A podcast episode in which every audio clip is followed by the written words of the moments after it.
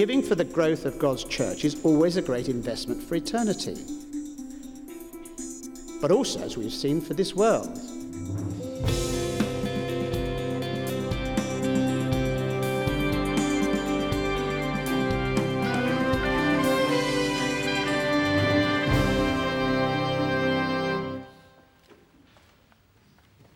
Heavenly Father, we pray that you will open your word to our minds and our hearts, and our minds and our hearts to your word. We pray that for Jesus' sake. Amen. Amen. Well, uh, our subject tonight in our Giving Review series of sermons entitled Attempt Great Things for God is the gift. And we're to look at First Corinthians sixteen, uh, verses one to four, those verses we've just had read. You'll find them again on page nine sixty-two of the New Bibles in the pews. And uh, by the way, may I uh, thank you all that the costs of these have now all been met by the gifts for Bibles. Uh, they cost us actually seven thousand six hundred pounds and eight thousand three hundred pounds was given. So thank God we have a little Bible fund for the future to replace Bibles with. But uh, back to our passage. And you'll see from the back of your service sheet, where you have some space for a few notes, that tonight I've got three headings. The first is giving uh, is commanded. Secondly, one modern reason why. And then thirdly, giving is to be planned. And then a brief conclusion. So that's on the back uh, of your service sheet. First, giving is commanded. Look at verse one of First Corinthians sixteen. Now, concerning the collection for the saints, as I directed the churches of Galatia, so you also are to do. Now, from the rest of the epistle, we know that uh, the words now concerning mean Paul is answering some questions the Corinthians uh, had previously asked of Paul. They already knew that Paul was going around the churches in the northeastern Mediterranean, raising money for a gift for persecuted and poor Christians in Jerusalem, the saints, as they're called here.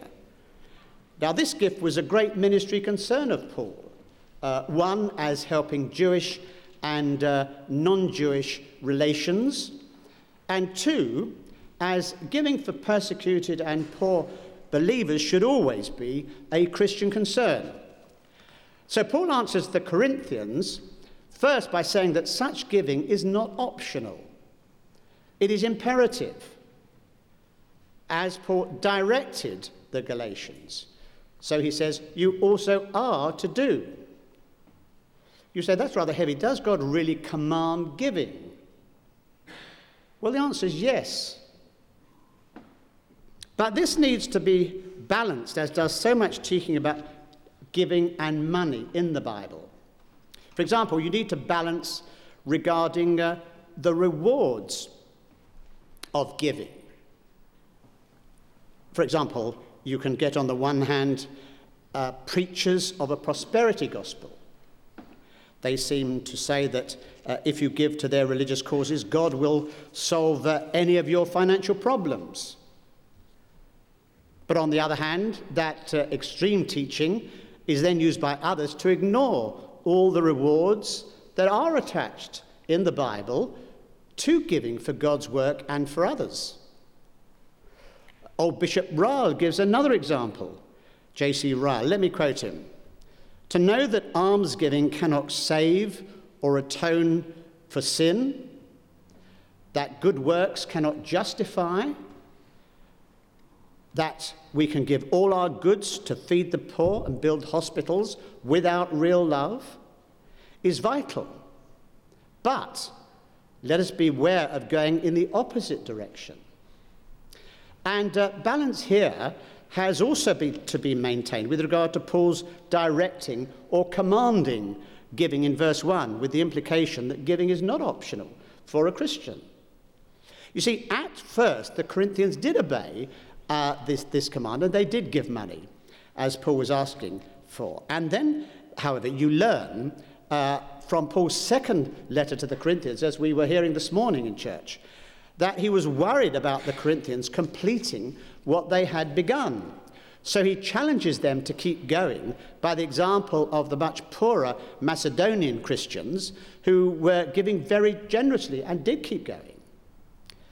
But he challenges them like this, This is Second Corinthians eight, verses eight and nine. I say this not as a command, but to prove by the earnestness of others that your love also is genuine.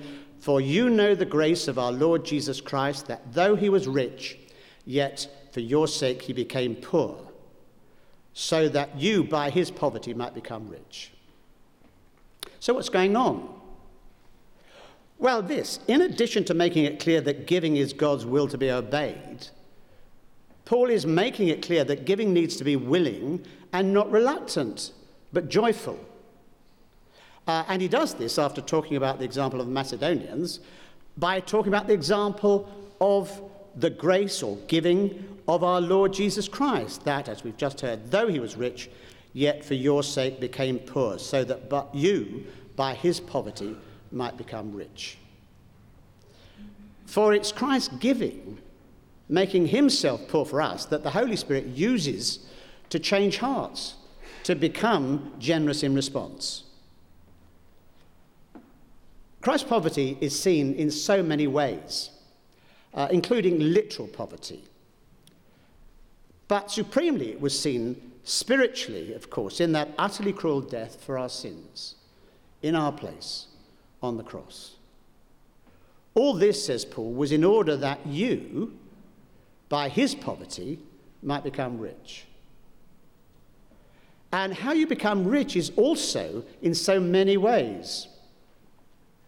It's true spiritually for eternity with the wonderful hope of heaven, with sins forgiven, which far exceeds all you can imagine. Wonder who needs to trust Christ for that tonight. However, it's also true even literally in this world. But, and this is a serious but, unless this receiving of Christ's literal riches in this world is matched by our generosity, there are huge problems. And that seems one reason why God still commands giving. So our second heading, uh, this one modern reason why. Let me explain. John Wesley expressed the fundamental problem so well in seventeen ninety when he wrote this. I fear wherever riches have increased, the essence of religion has decreased in the same proportion. Therefore, I do not see how it is possible in the nature of things for any period of revival of religion to continue long. For religion must necessarily produce both industry and frugality, and these cannot but produce riches. But as riches increase, so will pride, anger, and love of the world in all its branches. And this problem is acute, not just for individuals, but for whole societies in the modern world. It relates to the economics of capitalism. It is a simple matter of fact, to uh, quote uh, a famous social scientist, that advanced industrial capitalism has generated and continues to generate the highest material standard of living for large masses of people in human history. In eighteen hundred, for example, expectancy at birth was only thirty to forty years. Prior to fourteen hundred, it was only between twenty and thirty years. One factor was because prior to fourteen hundred, only every other child, and in eighteen hundred, only three out of four or five lived to celebrate their fifth birthday. And uh, In eighteen hundred, the majority who survived the fifth birthday would have been hungry most of the time. And because of disease and a lack of sanitation, most were living in absolutely awful conditions. However, it was capitalism that helped technological developments of the new scientific knowledge bring change and be socially useful. But like modern science, capitalism was a child of the sixteenth and seventeenth century Reformation of the Christian Church. And this must not be forgotten. It explains so many of our modern economic problems. Wesley was highlighting the problem in a few sentences, as social scientists now admit. The problem relates, to quote to the uh, title of Max Weber's famous book, The Protestant Ethic and the Spirit of Capitalism. For when you lose the Protestant ethic, capitalism becomes dysfunctional. Capitalism is based on the possibility of private, not just public stewardship or ownership, deferred gratification, and the concept of saving money. And that comes from the Bible and the Protestant Reform tradition. So did the uh, revolutionary idea that honest secular work could be as much a divine calling as being a clergyman uh, in spiritual work, um, which is another essential, uh, was historically for capitalism, the development of it. At its start, therefore, this new order presupposed a biblical worldview and an ethic of honesty, discipline, care, and concern for others. But at the same time, procedurally at a formal level, you need what is misleadingly termed self-interest if markets are to function. Among other things, it means if some crook is selling you bad apples for the same price as someone at the stall next to you selling good apples, you buy good apples. You no longer buy the bad apples simply because they come from the lord of the manor. The lord of the manor now has to experience market forces the same as anyone else and respond accordingly. But that market self-interest, without the Bible's teaching on honesty, discipline, care, and concern for others, soon becomes selfishness and greed. Read Dickens uh, highlighting these evils in the nineteenth century, or remember, uh, witness the global, global clash of two thousand eight. That's why capitalism, like its partner democracy, without Christ and without Christian ethics, long-term has a bleak future, as that Old Testament reading uh, would suggest to us as well. So what is the solution? Well, the answer is for people to hear and obey God's command for giving and generosity, and to turn to Christ. For people need to understand the great motive for joyful obedience, which is the only continuing obedience in generosity, namely Christ's own supreme generosity in his life, his death, and resurrection, making you rich by his poverty. But then, that obedience needs to be planned, which brings us Uh, to our third uh, heading, giving is to be planned. Look at verse two. On the first day of every week, each of you is to put something aside and store it up as he may prosper, so that there will be no collecting when I come. Now let me just uh, uh, list four principles that uh, are being seen here. One, the general principle is that giving needs to be systematic and regular. So you need to sit down and do some budgeting in this good giving review. Otherwise, it's easy not to have enough to give because of spending habits. For these spending habits can ensure you have nothing to give, or not enough to give. Paul says the Corinthians, by contrast, were to have a habit on the first day of every week of putting something aside. This makes giving for God's work systematic and uh, regular. That is the principle that uh, we need to follow here. And that work that needs to be funded, of course, includes work at home and work abroad for God. Last week, for example, John English Jones of A I D was in the South Sudan to help Christians and the wider community there, and soon Joan Parker uh, uh, will be uh, doing the same in Bury in rural Kenya. I'm sure you kn- know the needs of many Christians in South uh, Sudan and parts of Kenya. Uh, and of course, there are needs here at Jesmond as I speak. You and I are being warmed because gas is being burnt up, and that costs money and has to be paid for. Uh, Jonathan Pright will be saying something more about our situation a little later, so I will say no more, except that uh, in a church like this, if you are earning and paying tax, of course a gift, a gift-aided standing order is a simple way of being systematic and regular in giving, the principle Paul is encouraging here. Two, Paul says everyone is to be involved. Poor people as well as rich. So if you uh, have only a little, still give. And remember, in Christian giving, as someone has well said, there will not be equal giving, but there should be equal sacrifice. It's amazing how what seems a tiny gift can have great effect. The widow in the temple that Christ saw giving only two small copper coins, but all she had, has affected history.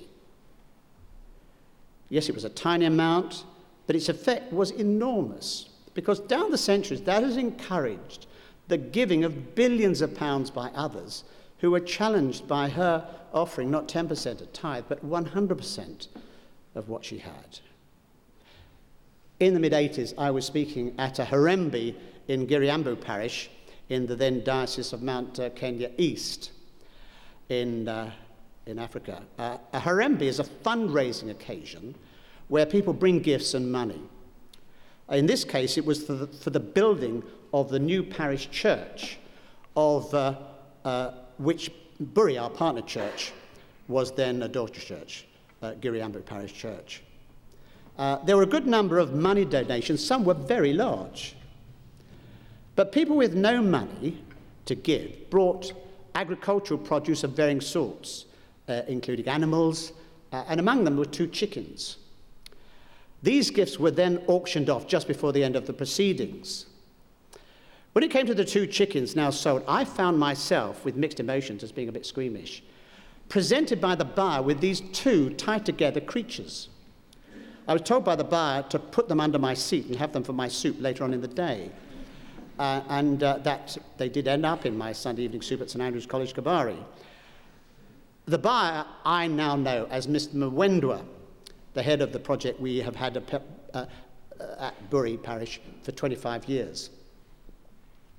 So the gift of some very poor Kenyan of just two chickens, with the context that followed, has uh, resulted in literally hundreds of thousands of pounds given from Jesmond for the church centre, the clinic, the workshops, and the great new school.